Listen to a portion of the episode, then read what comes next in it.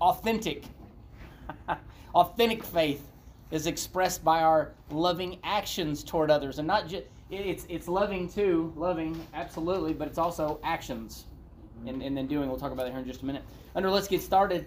How would you describe a person who has great faith in God? And that's a good question. I actually got to thinking about that. I thought, that's really good, because coming back to some of the people that I viewed as and watched TBN when I was a teenager, you know, and watching people do things, and my viewpoint was this, and this, I hope you understand when I say this, is not, I'm not watering it down. I thought great faith was if you had a service or somebody that was in the center of a service where people were falling out and people were dancing and people were screaming and things like that. I thought that was a show of faith. I thought, man, that's a man. The faith is just moving in that place. The faith is moving. As I got older and looking at God's word and having certain things revealed to me, truths in the word, I realized that that was not what I was accustomed to. It's not what I was thinking faith was.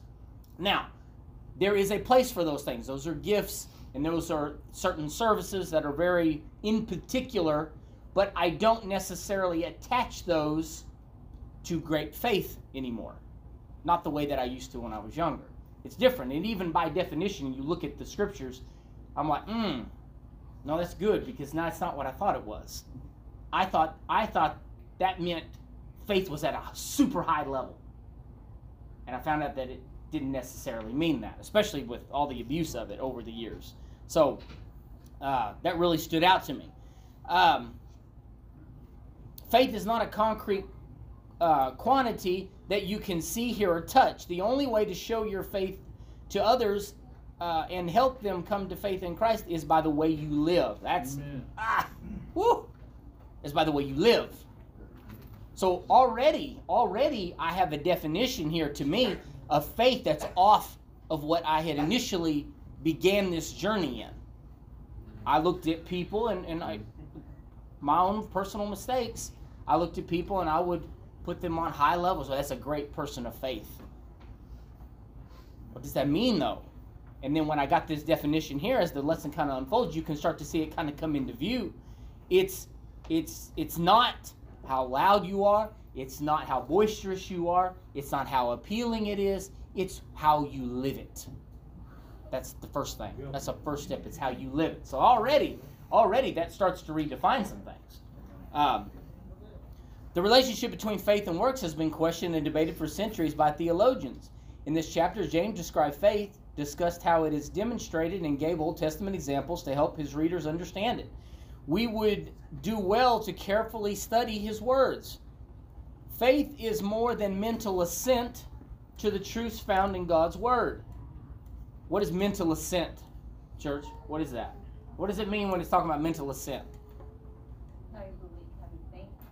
Okay, yeah, it is. It's contextually, let's put it this way. It's like, okay, cognitively, we have a definition of faith, and we understand it by like just mental. It's like we look at the word, and you cognitively process what it's saying, and then you understand that faith is something you can't see, and you can't touch. It's like, okay, I get that, but it's something you believe. Okay, yeah, I've got faith. See, that's mental assent. It's an idea, okay? It's an idea, and then understanding, at least to a certain perception, to a certain length, mentally, we understand it, okay? It's mental assent. Lightly. I'm sorry. Lightly. Yeah, lightly. Right. The mental capacity is just mental capacity. It doesn't penetrate. Yeah, it's not, well, and it's just two different, completely different areas. You're talking about mental, and then you're talking about what the heart receives. Two completely different train of thoughts. The heart has a mind of its own. The brain has, it does its own thinking. So two are completely different worlds. So you've got this mental assent that people, that they have this thinking, and if you're not careful, mental assent can become your belief system. Does that make sense? What you think about a certain situation can be what you turn into your faith. It's like kind of like saying, well, I've got this thing figured out, or, well, I understand this. Well, in what degree do you believe that you understand this? Yes, you understand. It's kind of like, that's the way I view it. It's kind of like coming to a service. You think, you know, we come to services, we come to church, and they just preach the same thing all the time, and they just kind of go on, and it's just kind of boring sometimes. That's mental assent. That's your mental assent working. The fact that you idealistically think that you already know what's going to be said, and you think that there's nothing to glean from that situation. That's mental assent. Because the mental is what gets burnt out in a person. Does that make sense? That's the thing that kind of runs the truth. You have to be careful in acting on mental assent, which I've seen people that have a thought, well, that suddenly becomes a spiritual that's good, yeah. Drive. No, it's not. It's just your own thought. Yeah. Be careful with that stuff. Absolutely. Well, and we could go as far as to say, the Lord spoke to me. Yeah. That's a toughie there. I won't get into that right now, but that's definitely a spot where we could get into trouble. Is mental assent being asserted to thus saith the Lord? So faith is trust and confidence that God's word is true and that God will do what He has promised. All right, now let's hash that out. Faith is trust and confidence that God's word is true and that God will do what He has promised. So we also know that faith by definition, impartiality, these are just steps. Understand this is not it in totality. These are pieces. That a part of what faith is this trust and confidence not in self, not in what you know, but it is in what God has said. It's in what His word says. It's that what He said is going to take place, and that He is going, and that whatever He has promised us is going to, it's going to actually happen.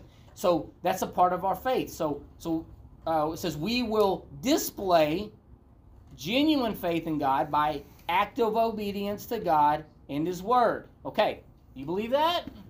Amen. So display. So it's talking about actually doing what we think we know. We will display genuine faith in God by active obedience to God and His word. So we already get some indications here that faith is not just the belief in something, that it has to be coupled. This is one of the things that I think gets lost often. And I don't mind teaching on works by themselves, and I don't mind teaching on faith by themselves. That's fine. But by biblical definition, faith is paired with something else in order for it to be effective. By definition, it has to be. And that, if you start to get a hold of that really starts to make you rethink what we think we know about faith. Also, on the other end of the spectrum, it should also make you rethink what you think about works. Because the old time, the kind of upbringing and the old time belief system was that faith got all the attention, works got all the negative attention. Faith got all the attention. Great people of faith, you know, learn God's word, learn God's word, learn God's word, learn God's word. And then there was this other end of the spectrum that was works. It can't be saved by works, can't be saved by works, can't be saved by works. It was this kind of ideology that separated the two. And works was bad, faith was good. But biblically, they belong together. And we need to discuss that. Go ahead, Pastor. I just caught something. Display by active obedience. Yeah. Well, there's a lot of display going on. Right? Yeah. But we see it. Look at the religious sphere. There's a lot of display going on. Oh, yeah. Well, what is the genuine? Right. The genuine is what counts, not the hoobah. Yeah. And that's, I think, why there's such a blowback. And I hate it. I really hate it, because it feels like we have to sift through.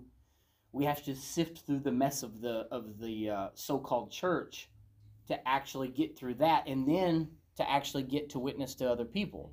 And it's tough, because you got to think about it. I mean, let's think about it from the outside viewpoint. Okay, let's say I'm an unsaved Christian, and I'm looking. These Christians are fighting amongst themselves.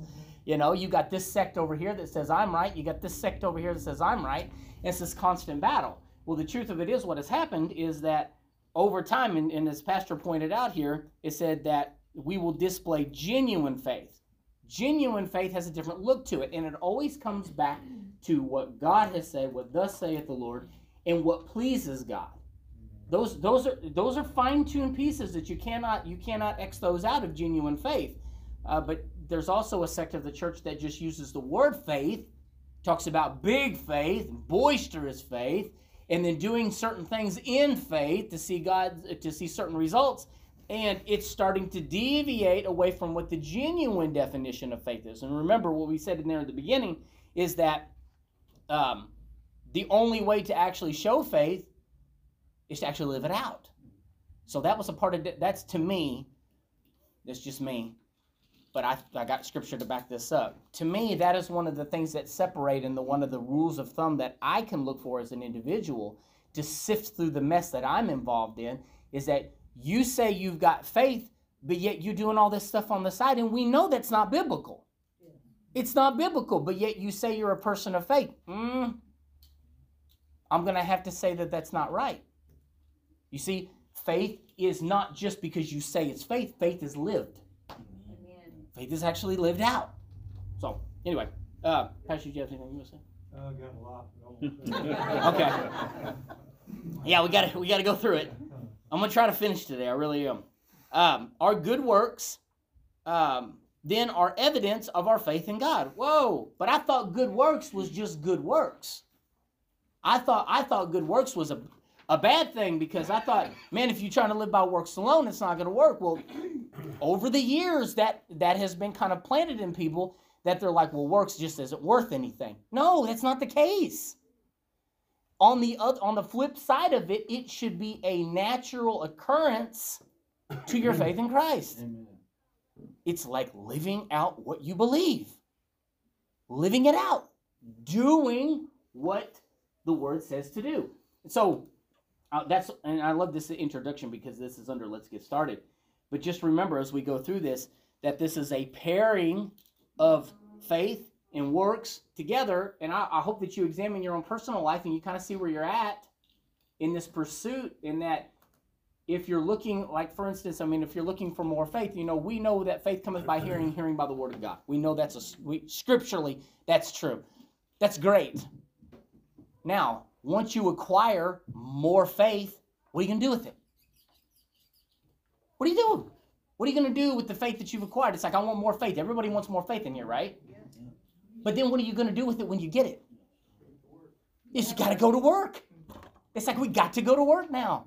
It's not just it's not like you just keep rising and rising and rising. And it's like, you know, like I said, you know, back when I was younger, I actually had this idea that that's what that looked like. The face of more faith was like, and you would just get healed all of a sudden, and people around you would fall out in the spirit. And I'm like, that was the wrong view of what faith looked like.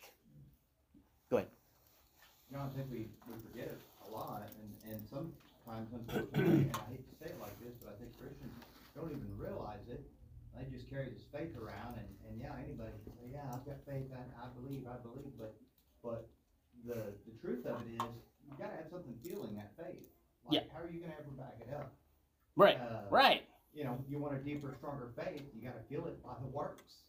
Yeah. You know, by performing those works, you get something, an empowerment from it. You know, a justification, like, hey, I'm doing the work and I'm seeing results. And, you know, it's two to two. I'm doing what I've been told to do. Exactly. That's good. Pastor, go ahead, and then I'll get you in. Just real quick, the works. The good works are not something that we're trying to fabricate out of the air. Right. They're in the Word. Yeah. It's right there in front of us. The Word of God. You can't do your own makeup. Yeah. That's another problem area. We've got to stay within the confines of Scripture. Mm-hmm. Yeah. You don't get to define what a good work is by just calling it a good work. So I did something good. Well, you know, let's see if it actually lines up with what, you know, the Word says. Yeah. Go ahead. And I was just thinking, like, as we've been talking through this, of, like, the most faithful people I've known in my own life, and to, like, bounce off what you said about it being magical, the most faithful people I've ever met have been, like, the meekest spirit people. Yep. Right. Like, they sit to themselves. Yeah. They're not making a spectacle, most, you know, like, they are just the people you can go to, and they can give you so much wisdom, but they're not going to, like, impose that out and let everybody know, oh, I'm so faithful, I'm right. This, I'm that. Like, and I'm thinking of all the wonderful people in my own life who have been like that. And you would never know until they really open their mouth and talk to you, but you do know by their life and the way they live. Right. and it's never a spectacle, really. And that, all this comes back to something we've talked about in here, and I've pushed this. I was just talking to a brother about this the other day, and at times I'll get to talk to this to about that to other people. But practical Christianity, church, practical stuff, basic, fundamental living according to God's word. And this is, to me, when we start talking about faith and works, this right here is as practical as it gets. Living out the very thing that you know is thus saith the Lord and according to God's word. Not going into this thing as this, to garner some large following or some big deal. And that's what it seems like today, is everybody's after a following and everything's after. But everybody wants a voice and everybody wants a say in the matter and all of these things. And it's like, one of the most important things you can do is just stay in your circle. And if I could say it, lack of a better way of saying it, stay in your lane. Stay in your lane. Don't go outside and think, but God, it's always funny to me when people start talking about great faith, and this, over the years, I've discovered this. And this is my own personal research. Write it down. I think it's like 100 for 100. I think it's like 100%. Anybody that I've ever seen that was pushing, I mean, I'm talking like pushing, and they had this like idea that God has got a big thing for me. I've heard that millions of times. And it always seemed like when God had something big for those individuals, that it always meant being in front of somebody and being recognized and noticed. I always thought that was an interesting thing. And it's a common denominator. And I noticed that, is that God's going to do something big in my life. And it's like, well, what do you mean by big, though? What is big? And big was always something to be seen and to be recognized and for gratification and all those things. And so I say that because that should be a red flag, not the green light. Amen. If you start having these ideas of gratification and that God is going to lift you up. No, my word says I lift him up. Amen. And I always thought that was funny, too, because it's like, well, throughout the years, people would say, God's going to lift me up so I can lift him up. Oh, so that's it. Oh, that's how it works. Okay. You see, there's such a sneaky part of our flesh that weasels its way in. I'm not going to give credit to the devil, because that's not a devilish thing. That's your own flesh. That's just your own flesh squirming in, saying, don't forget me. Give me some credit. That's what it wants. And so God may have spoken some things to you. I have been spoken to. I could tell you some things that God has told me over the years. And if I was to tell you exactly what he told me, you'd be like, okay, I can see where you could get off on that. I took it out of context. Over the years, I found out exactly what he was talking about. But I took it out of context. You can take things that God says out of context. Even on a personal level, in your own bedroom, in your own prayer life, God can speak something to you and you can take it out of context. And then discover years later, he was not talking about nothing even of the sort. He was talking about this over here. And a lot of times what he was talking about was much smaller than what you had was thinking it was going to be. I just want to say that I agree. Growing up, there's a negative connotation for me with works. And I think that's because mentally I have under my head that it's under my own power to do these works, right? And that's good. Excluding him out of it. When on this journey and this love affair with Christ that I'm on, it's only by his power and might that I even want, that I'm capable of doing any of these works, because I don't even like people. I don't like a lot of my flesh naturally, right? Hey, I'm with you. No, come on. It's not good, so it's like, it's all the glory is to him by me doing these works. Yes. And I've gotten to a place to where I don't really consider them works, because I just want to live this way out of my love and adoration for him. Absolutely. Right. So. I really love that, though. You mentioned that you don't even like people. They annoy me. That's really good. Sorry. I mean, and I just... it's like my journey to even stand at this place, I had to go through dealing with that same type of thinking process. Like, I just want to be hidden. Leave me alone. Just off in the back. But but I love him. And so, but that demands something too. And it's like every time, and maybe y'all are the same way, maybe you feel it's like, well, I love him and I love what he's done in my life. So then I feel him move me and I'm like, well, I can't just not do anything. I want to do something for you. I want to honor you. And that's what leads to that. Yeah. That's what pushes us to the next place. And so I think if we were all honest, and I appreciate your honesty, if we were all honest, as Blaine was this morning, we'd all find ourselves understanding that we are just a broken vessel trying to be obedient to Him and going and doing things that we would not otherwise do if not been for the love of Jesus. Amen. So, okay, let's finish out. In this week's study, we will explore the relationship between faith and works. Because we know Christ, we should not neglect the needs of others.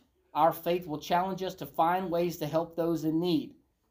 Allow this study in James 2:1-26 to challenge you in making your faith known to others through your good works. Then others will glorify God because of your life of faith. It's very good. Okay. Scriptures, page 7. I had to go ahead. James 2:1.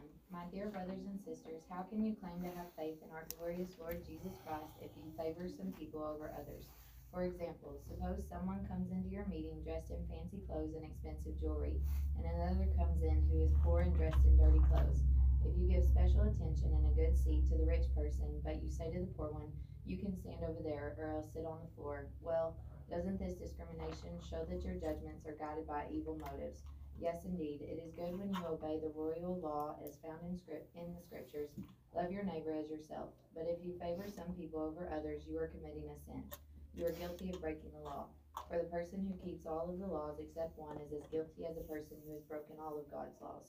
For the same God who said, you must not commit adultery, also said, you must not murder. So if you murder someone but do not commit adultery, you have still broken the law. So whatever you say or whatever you do, remember that you will be judged by the law that sets you free. There will be no mercy for those who have not shown mercy to others. But if you have been merciful, God will be merciful when He judges you.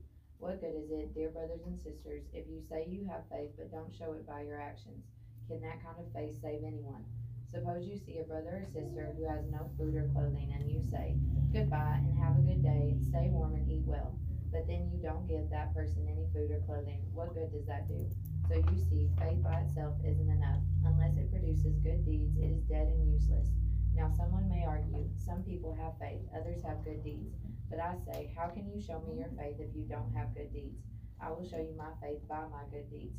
Don't you remember that our ancestor Abraham was shown to be right with God by his actions when he offered his son Isaac on the altar? You see, his faith and his actions worked together.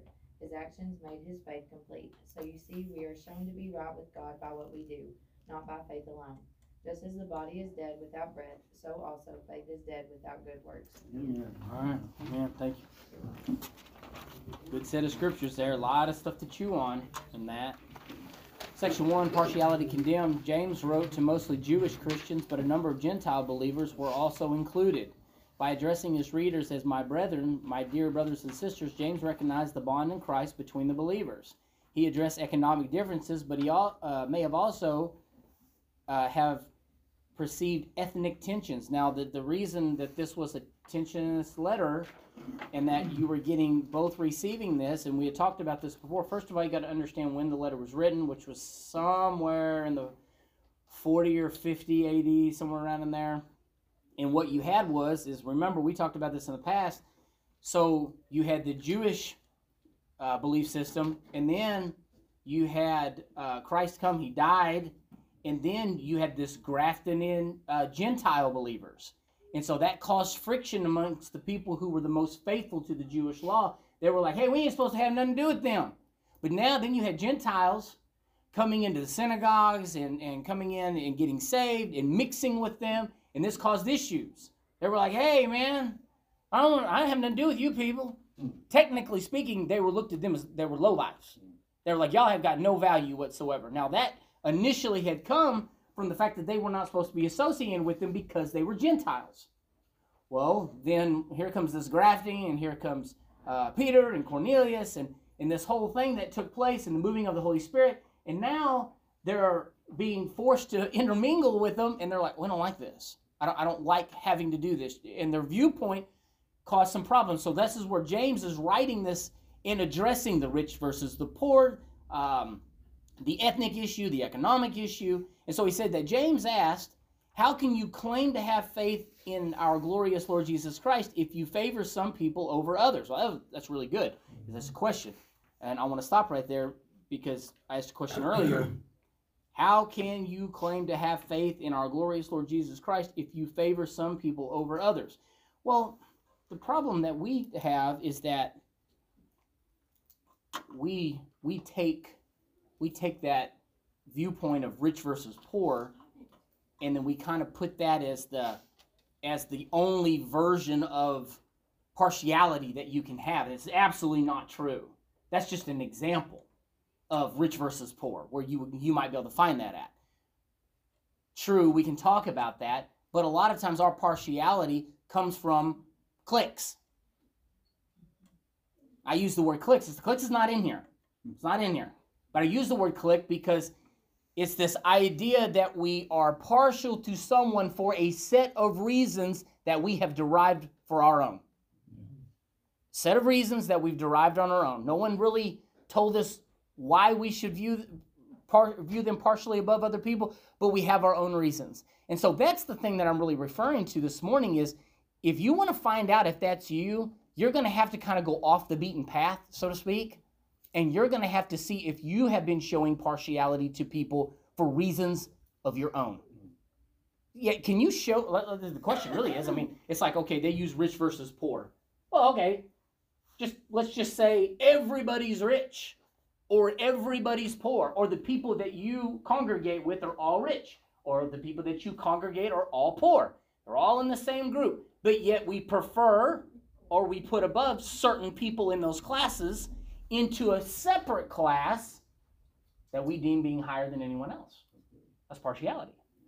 If you look at it only from the viewpoint of rich and poor, black and white, if you only look at it from that perspective, then I don't think you get it, because you automatically let yourself off the hook. Oh, I would never do that. I would never be partial to somebody who didn't have any money or that was having a struggling or having a hard time. I would never do that. Well, it depends on what context you put that in. And so you have to be very careful in defining what partiality is. And you have to really go into it and look within yourself and make sure that you haven't been showing any partiality to any sect of people for any reason at all across the board. And a lot of those things will come from rules in your own self that you've derived as to how you picked those individuals higher than other people. Pastor, are you going to say something? No. Okay, sorry. Go ahead, Sean. Yeah, it was you. I'm sorry. Go ahead, Sean. During this vote thing, I started running around work telling everybody, it's like, hey, go vote no, blah, blah, blah, for that thing that was trying to pass on Tuesday. And by the end of the day, the Lord's like, why aren't you telling everybody? We'll talk to everybody about it. Like, all right, fine. And I started talking to everybody about it. And I ended up talking to one person who was like, no. And he was telling me the reason why, blah, blah, blah. Sure. And it led me to start thinking, it's like, have I put myself in an echo chamber where I only talk to believers and I don't talk to other non-believers? That's anymore? A good question. And I'm like, so I just hang out with believers all the time, and I don't really, I'll say good morning, God bless to those that don't believe, but I won't spend much time asking how they're doing, blah, blah, blah, stuff like that, trying to getting reach into out the to world. Them. To getting into the world. Yeah, to be able to share my faith with them and works with them. Yeah. But and it's like got challenged. It's like, did I put myself in an echo chamber where I don't talk to people like that anymore? And I was like, man. That's a really good question, Sean, because I think every one of us need to answer that question. Yeah. Is do we only surround ourselves with people who agree with us? Yeah. Especially in the Christian faith. I mean, it's easy to do that. I mean, we just hang around with people that kind of echo the same thing that we say. And it always makes us feel good. You know, it's like I did my work for the day. It's like I talked to a bunch of people that believe the same thing that I do. Yeah. And it's like, is that really effective as far as furthering the faith and doing what it is that God has asked us to do? I think that's really good, man. Okay. Where was I? Okay. One who wore fancy clothing and jewelry was treated kindly and given a place of honor, while a poor person who was not well dressed and lacked good hygiene was told to stand, likely at the back of the room, or to sit on the floor. Favoritism in the church today may not be that obvious, but our attitudes can certainly have a negative impact. So what the lesson does here is it switches gears and said, basically what the lesson is saying is stop thinking about it so literal and start looking at your attitude. That's what it's challenging us to do. It's like, look within yourself, kind of like what Sean was saying. It's like, look in yourself if you really want to figure out if this is something that exists in your own life. So it says, we sometimes show favoritism toward people who share our interests or have positions of authority or name recognition. Man, that's really good, because that's like the definition of politics today. That is like the core version of politics. Well, let's break those things down. Share our interests. I'm going to underline that. Have positions of authority. I'm going to underline that. Or have name recognition. I'm going to underline that. I've only met him a couple times. They just kind of give you an idea of the way people are. I do work for Blake Shelton. I do all of his properties, and we do a lot of work on his stuff, and we've been doing it for years now. And it's not a big deal to me. I'm not a fanboy. Does that make sense?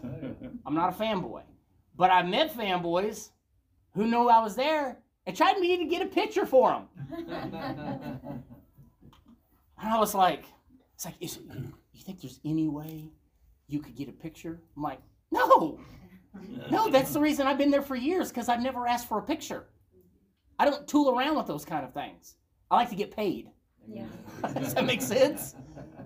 You don't mess up your money. And so it's funny how people are, because I'm not knocking those people. I understand when people are fans and they get excited about stuff, but it's funny how when you look at that and they get really, really excited. Like, is there any way you can get me in there? Is there any way you can get them to say hi? I'm like, are you kidding me? You want to say hi? I'm like, it's amazing what people want to do just for that 5 seconds. It's that 5 seconds of recognition. I'm going to say this because you brought it up. I was thinking the same thing. What if he were to walk in here and sit down? Yeah. What would be the response? Yeah. Should be like anybody else. Yeah. Are we going to have a normal service, or is it going to be? Yeah, exactly. So those are some things to think about, church. Those are some things to think about. So partiality may be based on ethnicity or family backgrounds. We can demonstrate God's love when we value people for who they are and not for what they possess, what they can do for us, or which special people they know. One of the reasons also that this is such a good example is, so with the rich, there's an opportunity to gain something. But see, poor people don't have nothing to give you. There's nothing there to give. And so that's what the challenge is you may be catering to people hoping to get a little excess on the side, when with the poor, you have to do it out of your heart, because they're not ever going to be able to give you anything. And so I think that that's a really good thing to consider and to think about when it comes to motive is, a lot of times our motives are pushed because of what we stand to gain. And do we stand to gain anything? Go ahead, Haley. But I also think, like, bounce off what you're saying, poor people would give you their last dollar, and they'll give you so much love, and they give you love of the heart. Mm-hmm. A rich person might give you $100, but they've got hundreds of dollars, sure, and you're not getting that love. You're getting paid or whatever. You're getting a different kind of satisfaction. Yeah, satisfaction. But I feel like with more people I've known that don't have any money, I feel more loved and more gratitude spending time with them than people I do know who do have a lot of money, which I'm not saying everybody's that way, but... No, absolutely. No, that's good. Well, I always look at it like this. Thank God for rich people. Otherwise, we probably wouldn't have jobs. Yeah. You got to consider that, because God uses that and employs people through that. And so, let's put it in perspective. That's a good example, though, that we understand the value on that end of the spectrum, and that if you're looking for relationship value, you may be able to find it without having ill motive. That's good. Okay. James emphasized the issue of showing partiality, especially to the rich. In James 2:5, he urges his readers to hearken or listen to me. This indicates the intensity of his appeal. God has promised salvation and a place in his kingdom to all who believe, including the poor. Those who are poor in the eyes of God are made rich because of their faith in him. So he made that very clear. The treatment of the poor in the church James addressed stood in direct contrast to God's treatment of poor believers. We too are held responsible for our treatment of the poor. Oh, that's good. That's really good. Poor on all levels. Yeah. And so I'm not gonna hash out, you know, when the whole story on giving and things of that nature, because a lot of that's going to be on your own self to do that. But the actual giving to the poor is a big thing. It's not going to save you. It's not going to be the thing that ends all things for you. But there is something about giving to the poor in a very physical manner. And I always say it's a challenge for us here in this culture to understand that, because we have been around it our whole lives. We have been around the rich our whole lives. We don't really have a proper mentality about the poor because we've been burnt so many times, and we've heard stories of people being burnt by people begging, and then they take your money and they run off and buy a hit or a gram or whatever they do, and it's like, I'm never giving to anybody ever again. It's like, okay, I understand where you're coming from, but you better find somebody somewhere and be okay with giving to the poor, because I do not want to come before him having this attitude that poor people just burned me, so I don't want to have nothing to do with them when I stand before the Lord. I don't think that that's a proper perspective. Go ahead.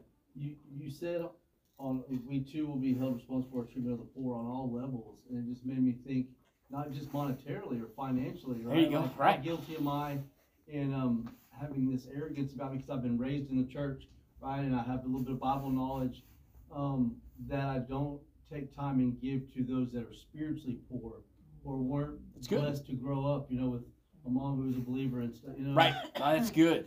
No, that's a really good. That's a really good example. You could even move into discipling people in discipleship and being able to nurture somebody and help somebody who doesn't quite have that knowledge. That's a good example.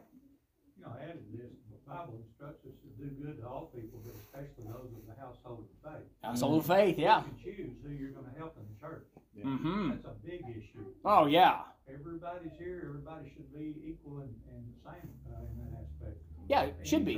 Not just here, any church. Right, absolutely. That's good. That clock is not working, John. Not at all. It just froze where you put it. 10:42. 10:42. People wouldn't worry about clocks. Yeah. He did. He said that, didn't he? He totally spoke that and just blew the clock up. Yeah, that's the other one. The other one over there, right in front of you. Okay, yeah. 10:42. Got it. Just got to keep up with it, guys. Sorry. James was puzzled by favoritism toward the rich. Some of the believers were being oppressed and taken to court by the rich. The rich even slandered the name of Christ and yet received preferential treatment by these believers. Oh my goodness. It's like, what? It's like, you guys were taking these people to court and taking what they had left, and you were still receiving preference treatment from the church. Now, I want to stop right there. It hasn't changed a whole lot. No. Hadn't changed a whole lot at all. We got a whole sect of people out there. You could call it Hollywood. You call it a lot of different things, a lot of different sect of people. And it seems to be that there are things that are going on, even people that call themselves a part of the church, that get preference treatment, get protected, get an arm put around and pull them over and say, it'll be all right. And we're still seeing that kind of stuff happen today. Now, I'm not casting judgment. I'm simply stating things that we have seen that are factual. I could dig you up some information. We can definitely say these things are factual. We've seen these things take place and happen. And so, I don't want to be a part of that. We need to treat everybody equal across the board. So often we think on such a large scale, and we think everything in like large amounts. It's like, okay, well, forget that, though. What about just right here? What about in our little church of, I don't know, it's probably going to be about 65 here this morning, maybe 70 if we're lucky. We hit 70. So what about just our treatment of the people that are just here? It's like, I mean, I know all this other stuff, but remember what we talked about at the beginning. Let's forget about the big stuff. Let's forget about the large pats on the backs and the gratification. Let's just talk about how we treat each other here. And you might have to fight through some emotions and some feelings and your opinions about certain people, even in this church, to put everybody on the same playing field and treat them the same. And there's a really good chance that no one's going to even give you a pat on the back for it. No one's going to come up and say, oh, good job. I'm so proud of you. I'm so proud of you for pushing through that. No one will probably ever know it. But we do it because we love him. Amen. Jimmy, you were saying something, brother. Well, sometimes we have to pray about what we're supposed to do. Mm-hmm. And if God tells you to do something, it don't matter if He tells you to take your bill money and go do something with it, give it to somebody else. Yeah. Now, it's hard to do, really. It hard is. To do. But if you do that, knowing that God told you to, yeah, not just doing it because, well, you know, I know God's going to take care of me. Well, that's different. Right, right. You do it because God told you to do it. Mm-hmm. You'll be blessed. Yeah, and good. You won't lose out. Yeah, you'll be blessed. You're right. That's good. Okay. Sometimes in our desire to win favor with those who can benefit us, we overlook their lack of concern for the things of God. Well, that's good. We must not cheapen the gospel. Everybody say cheapen the gospel. Cheapen the gospel. We must not cheapen the gospel by catering to those who are opposed to the message of salvation. Man, we are seeing that today. Oh, that's on big scale now. Is we see this in politics. We've talked about it in this church for a long time. It's like, okay, like we believe in our belief system when we want good politicians to come up in the ranks and to come into an elected position and to serve with a good moral and a good ethic, Bible-based moral and ethic. But nobody wants to do it. Everybody says that's for the other guy. So what happened over the years is that people started taking on the position that were not moral and not ethical people. Oh yeah, they had a name Republican by their name, but they weren't moral and ethical. And our fault as the church was we believed that they were. And so we just let them have all of the interests of the church to vote and to stand for you and to protect you and all of those things. That doesn't make any sense. We gave away our ability to protect ourselves to people who do not have the same interests as you and I. We gave it away. And so, if I'm not saying that the next president has to be a Christian that came out of the church, but it sure would be nice to have people rise up out of the church and say, I'll do it. I'll be the one to go. I'll be the one to serve. I'll be the one to take the yelling and the screaming and the fighting for the sake of the Christian community. Because church, I don't know if you know this or not, but we need some people like that. Amen. Badly. We need some people in those positions. We need some people to rise up out of the church and to make a stand instead of the church being like, you know, have you heard old so-and-so?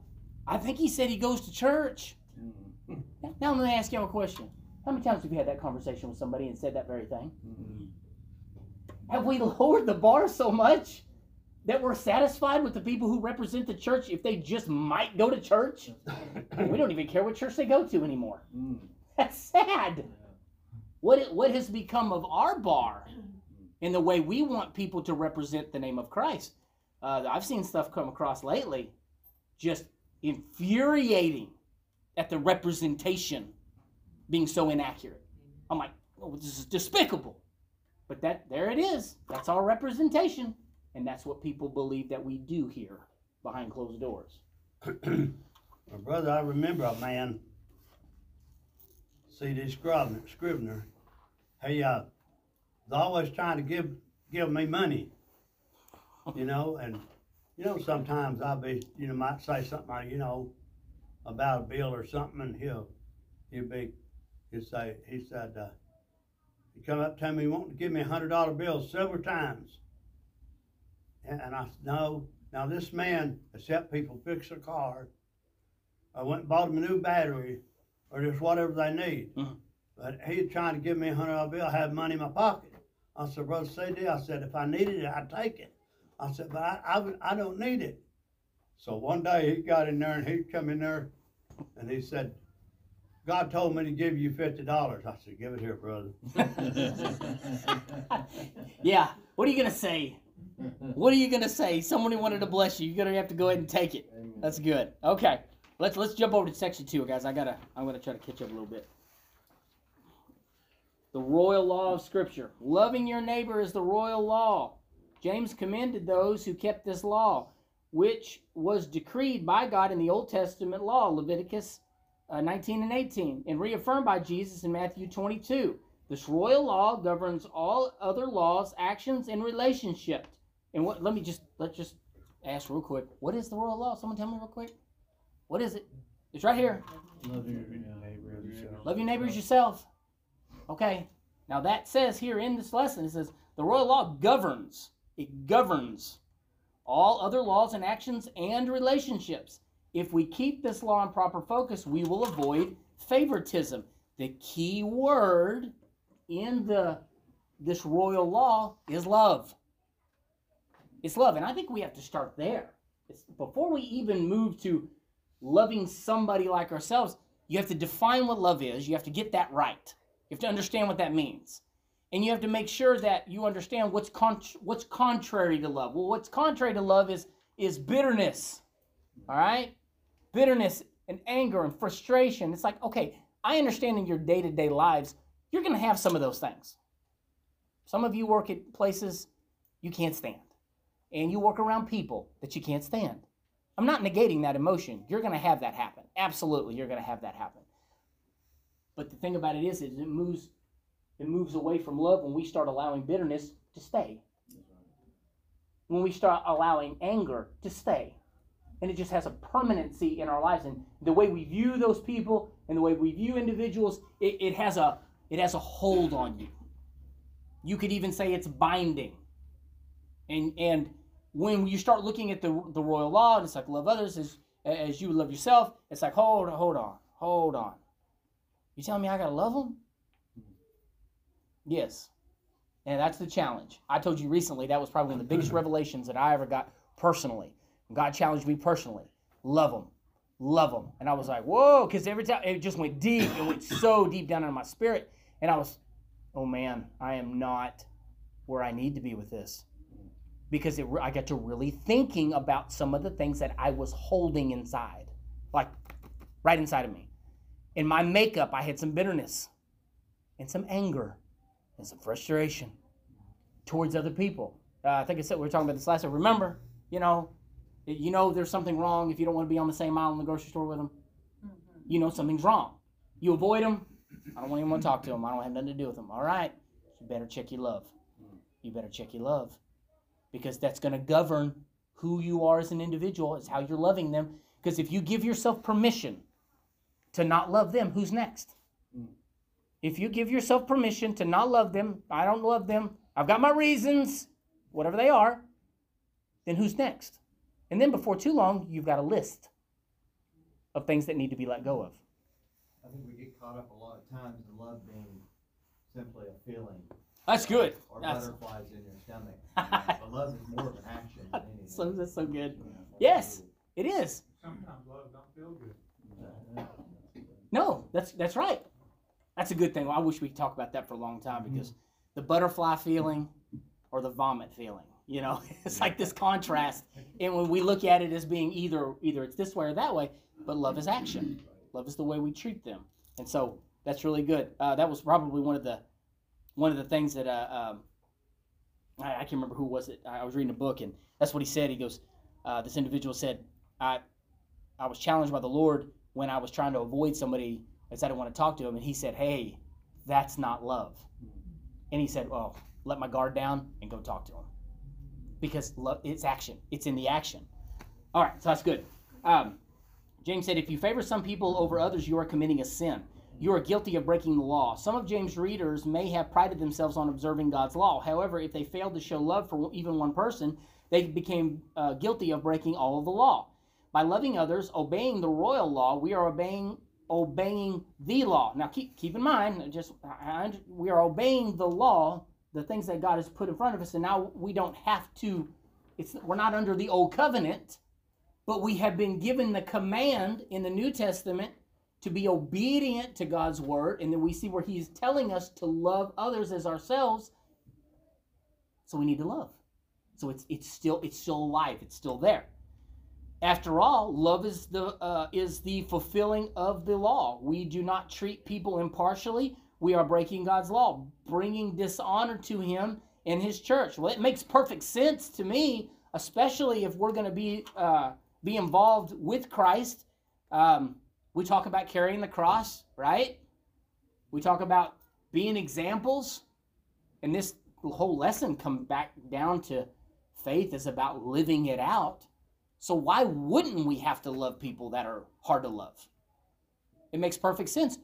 You are hard to love. Would you agree? Yes. Yeah. Amen. I'm hard to love. Very.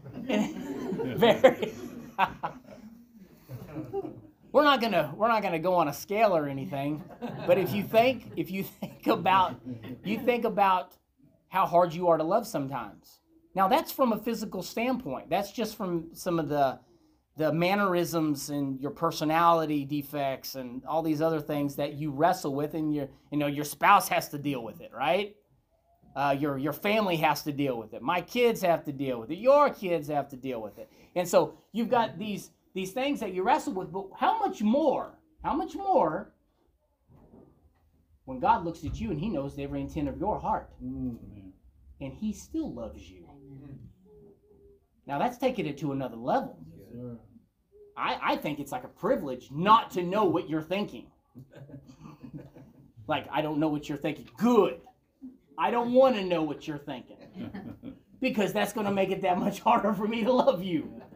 But see, Christ, he already knows your thoughts, knows every hair on your head, knows everything that's going on inside. He's like, I'll die for you. Amen. But then, see, flip it. He says, I want you to love them the way that I've loved you.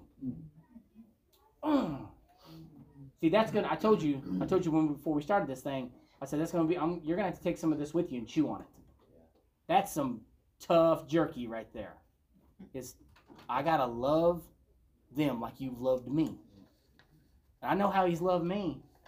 I mean, the amount of patience, the times when I thought, man, this is it right here. I don't think there's any more forgiveness in the tank. And he just came and he loved. Amen. He said, nope, I'll still forgive you. Let's go. Keep moving. How often do we give that to other people? Yeah. I mean, that's some really serious forgiveness. That's some serious stuff. So chew on that. Chew on it. Okay. The seriousness of disobeying God's word is seen in James. We must remember God will judge our actions and attitudes. James urged his readers to live in obedience to the word because they would be judged by the law that sets you free, judged by the law of liberty. The Jews were governed by a set of man-made regulations added to the law. These rules brought bondage. The law of liberty is the desire placed within us by the Spirit to please God, because that's really what we all want, right? We want to please God. But you don't please him unless you're being obedient to his word, not something that's made up. Believers will be judged by God's word, 2 Corinthians 5:10. But the law by which we are judged is not like the legal system imposed by the Jewish religious leaders. God's law gives us freedom as we walk in the Spirit. This is the freedom that we're talking about here. It's the freedom to choose. He says, and I'm just breaking this down. He's saying, I'm not going to make you do it. You got to want to do it. Yeah. I'm not going to make you do it. You got to want to do it. And I've been very open before. God, sometimes I wish you would just make us do it. But see, that's not free choice, though. He's got to allow you to choose. That's going to be the law of liberty. In James 2:13, and closing this out, James emphasized the need to be merciful. Because we have received God's mercy, we are to show mercy to others, including those who are different from us and those from whom we will never receive anything. If we do not show mercy, we will be judged without mercy. That was the scripture right there, and I'll just tell you, that's Matthew 18:23 through 35. There's a scripture in there, and it says, and this is just the example, if we do not show mercy, we will be judged. That's exactly what it says. You will be judged without mercy. And it's talking about when you stand before him. And just to think about this for just a minute, and then we're closing because we're out of time. Okay, let's take that in the most literal sense. Most literal. I believe it's literal. It says you're going to be judged this way. Okay. Your life's over. And you have shown quite a bit of lack of mercy to a lot of people in your life. You got a lot of baggage you've been carrying around. Life's over. There ain't no redos. And now we stand before it. This scripture right here comes into play. The scripture comes into play. You forget all the stuff that you did. Forget it. He's going to say, now, I want to see what kind of mercy that you showed to others. Let's look at your life. And how you showed mercy will be how I show you mercy right now. Yeah. It raked me over the coals. That was the scripture right there. It bent me over backwards. And I said, Lord, have mercy. Please help me to forgive people and to show mercy like you've shown me mercy. I don't deserve your mercy. I mean, people really don't deserve anything good. Obviously, we didn't either, though. And so chew on that this morning. Chew on that. We're going to stand before him one day, and there's some regulations here in the new covenant that tell us a little bit about a glimpse of what it's going to be like when we stand before him. This is one of them. I'm going to judge you with the same mercy that you gave to other people. Let's make sure we got everything in place. God bless you guys. Thank you.